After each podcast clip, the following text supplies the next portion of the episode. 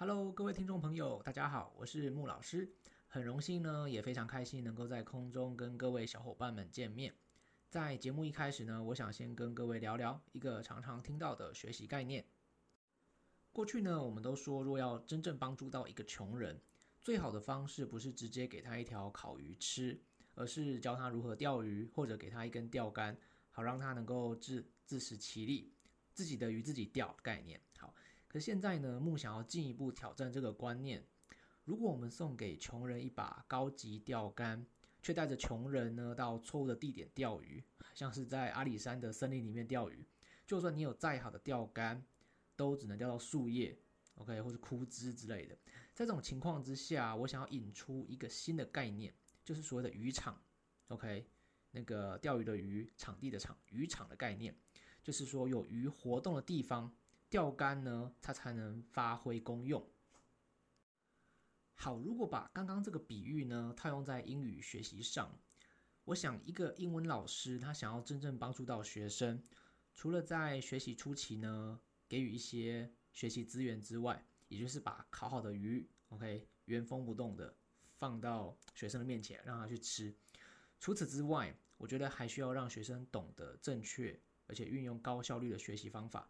也就是给他一根钓竿，但是我今天想要讲最重要的部分是，也是最常被老师们忽略的，就是英语学习观念的建立，就是教导学生找到合适的场地钓鱼，找到一个渔场。所以呢，在这系列的 podcast 节目当中，木呢主要要分享的是英语学习观念。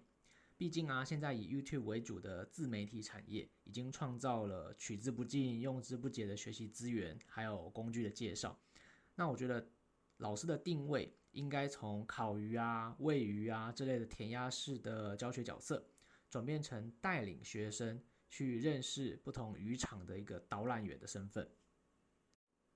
其实从我过去十年的英语教学经验来看，学生们最常问我的问题就是。老师，我要怎样学好文法？或者是说，呃，老师听力怎样才能进步啊？或者说，哎，要怎样练习英文口说？好，那在听到这种问题的时候啊，我通常会反问同学：你学文法的目的是什么？然后同学可能会进一步讲说：老师，我是为了写英文的文章。好，那如果是为了写作，那你你是为了商务写作，还是要学术论文的写作？也两个是不一样。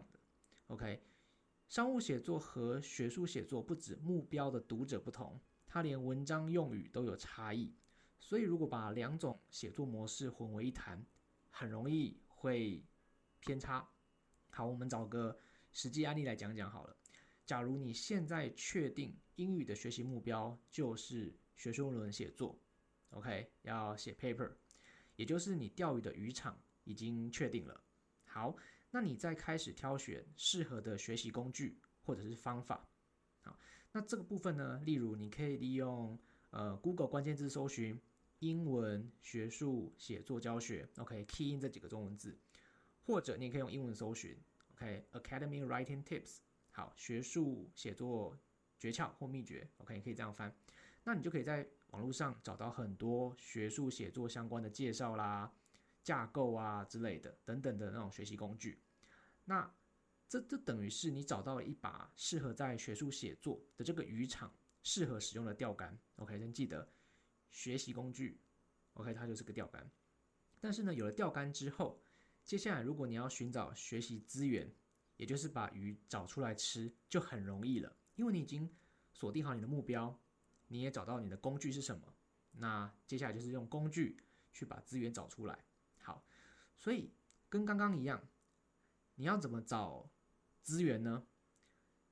一样，请我们 Google 好朋友帮忙举例，搜寻英文学术写作用字。OK，好，还记得吗？刚刚在找工具的时候，我们是讲写作教学。OK，这部分就是分享一些工具啊，或者是方法之类的。可是如果你要找资源，你要换个字，英文学术写作用字。那英文搜寻呢，就变成是打 Academy Writing Words，OK，学术写作用字，这样就会显示一些更加详细的学术用语。那这些就是同学们需要自行消化、吸收的学习资源了。OK，就交给各位同学。那这个简单的范例呢，就是希望告诉同学，你一定要先把你的学习目标先确定好，然后根据你的学习目标再去找工具或者是方法，接着就是疯狂的去吸收这些资源。好，那到这边，各位听众朋友，不知道你们有没有发现哦？其实一开始同学们问的问题。例如，我要怎样学好文法啊？这个问题其实只问一半而已，就是说这个问题并不是他的学习目标，这个只是他在问老师说：“哎，学习工具是什么？”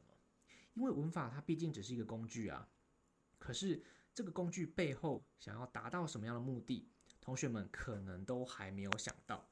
所以，同学们，如果啊，你们也有类似的问题，或是相同的问题。你们再问一下自己，到底我要加强文法，我要加强听力，或者我要加强阅读，背后的终极目的到底是什么？或许当你们了解到最终的目的之后啊，你们会发掘一片新的天地哦，原来我真正要的是这个东西。OK，那你之后学习的路就会变得非常的宽广，而且非常直，而且有效率，因为你已经找到目标的本体了，你不是还陷在那个工具的回圈里面。OK，那因为你目标确定了嘛，那等于是你接下来只要找到适合的工具，剩下的就是把学习资源慢慢的吸收消化，那你最后就可以回过头来达到你的目的啦。好，那因为如果没有先好好的想想学习目标是什么，就很容易找错方向，学习工具找错了，学习资源也找错了，就最后白忙一场。好，那今天。节目呢，最后部分主要是想跟各位分享老师自身的在学习阶段的一个真实的案例。好，过去呢，我参加过第一次的多一测验的时候，我相信跟很多同学经验是一样的，就是在最后部分啊，不知道同学有没有印象，阅读测验的部分完全写不完。好，那一次真的蛮挫折的。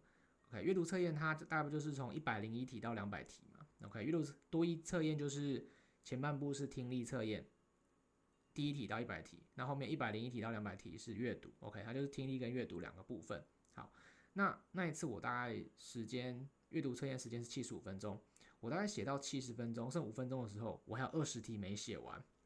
OK，那那一次写不完就很挫折啊，所以从那个时候起，我就下定决心，我要好好的提升阅读速度。那英文老师都跟我讲嘛。就是什么，practice makes perfect，OK，就是熟能生巧嘛之类的。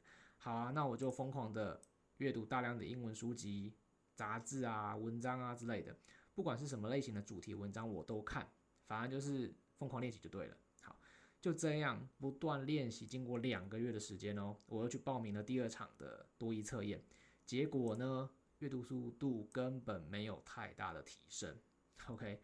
最后面的长篇阅读部分我还是写不完，OK，超级赶的。那考试结束之后，真的非常的沮丧挫折。后来我在做自我检讨的时候，发现一个很大的问题。好，什么问题？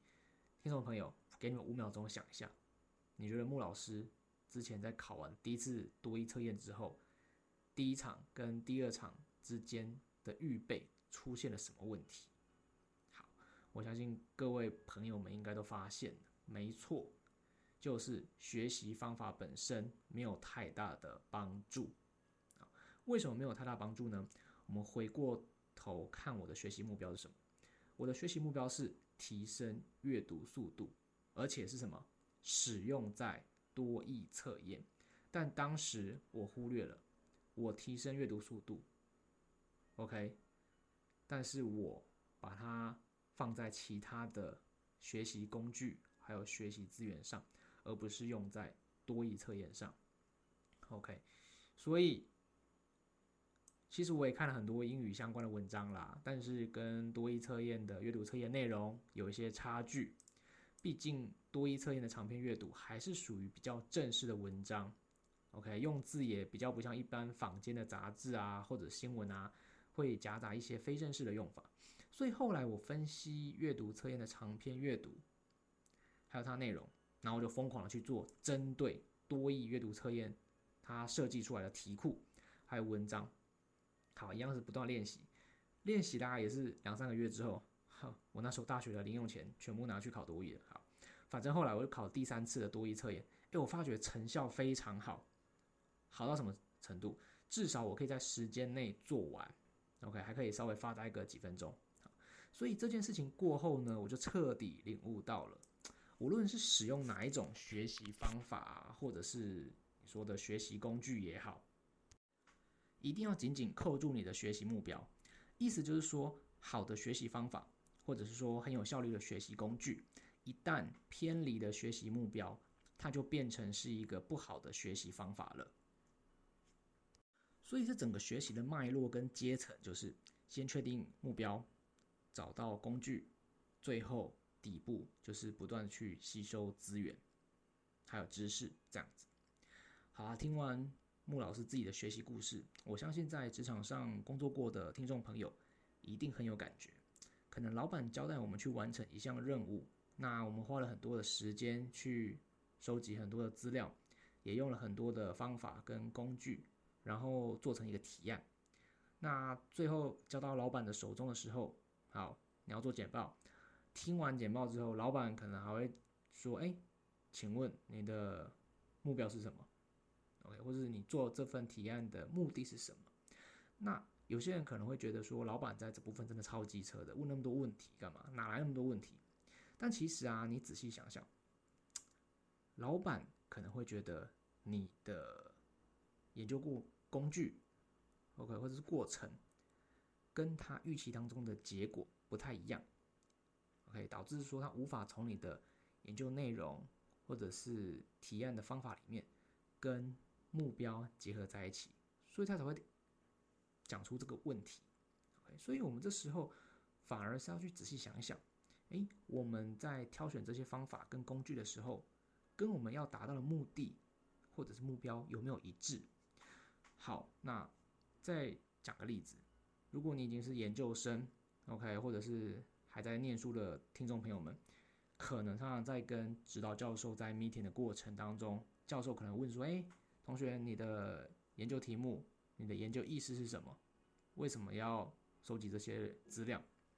好，真的，研究或者是提案也好，不是说把资料收集完，资料字堆一堆就可以交了，不是。我们今天不不管是在公司或者是在学校也好，我们都需要回过头来问一下自己：我们为什么要做这件事？我们的目的是什么？当我们的目标确定之后，我们才能找到正确的方法以及工具。那这些方法跟工具呢，才能带领我们回过头来去更有效率的收集到我们所需要的资源，然后再完成我们的目标。所以这是一个良性的循环。OK。所以在今天节目最后呢，我想要请各位听众朋友可以写下你们自己目前在英语学习过程当中一些问题，嗯，然后在我们节目所提供的留言区啊回馈给我们。可是希望你们在提出问题之前，能够再思考一下自己最终的学习目标是什么。那这个问题在解答之后，能不能帮助我更接近这个学习目标呢？好，如果是的话。那恭喜你，你找对问题。OK，好，那这项任务呢，就给各位当回家功课啦。好，那节目尾声呢，还是要再次谢谢各位听众朋友愿意耐心的收听我们的节目。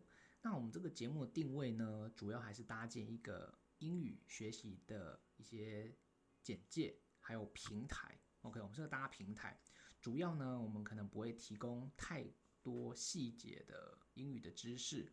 或者是资源，但是我们会成为一个介绍者，OK，我们成为一个英文学习的中介，我们会将更多的学习的观念啊，英语学习的工具给各位同学，啊，等于是不止带你们到一个正确的渔场，也会根据这个渔场呢，介绍一些合适的钓竿，也就是说的学习工具给各位。好，那下次节目呢，我们将要讨论对各位。英语学习者而言是个大魔王的 grammar，好解决所谓的文法学习问题。那如果你喜欢我们节目，希望你可以转发分享给有需要的同事或者是同学们。好，那我们本期节目就到这边告一段落，我们下期见，Have a blessed day，拜拜。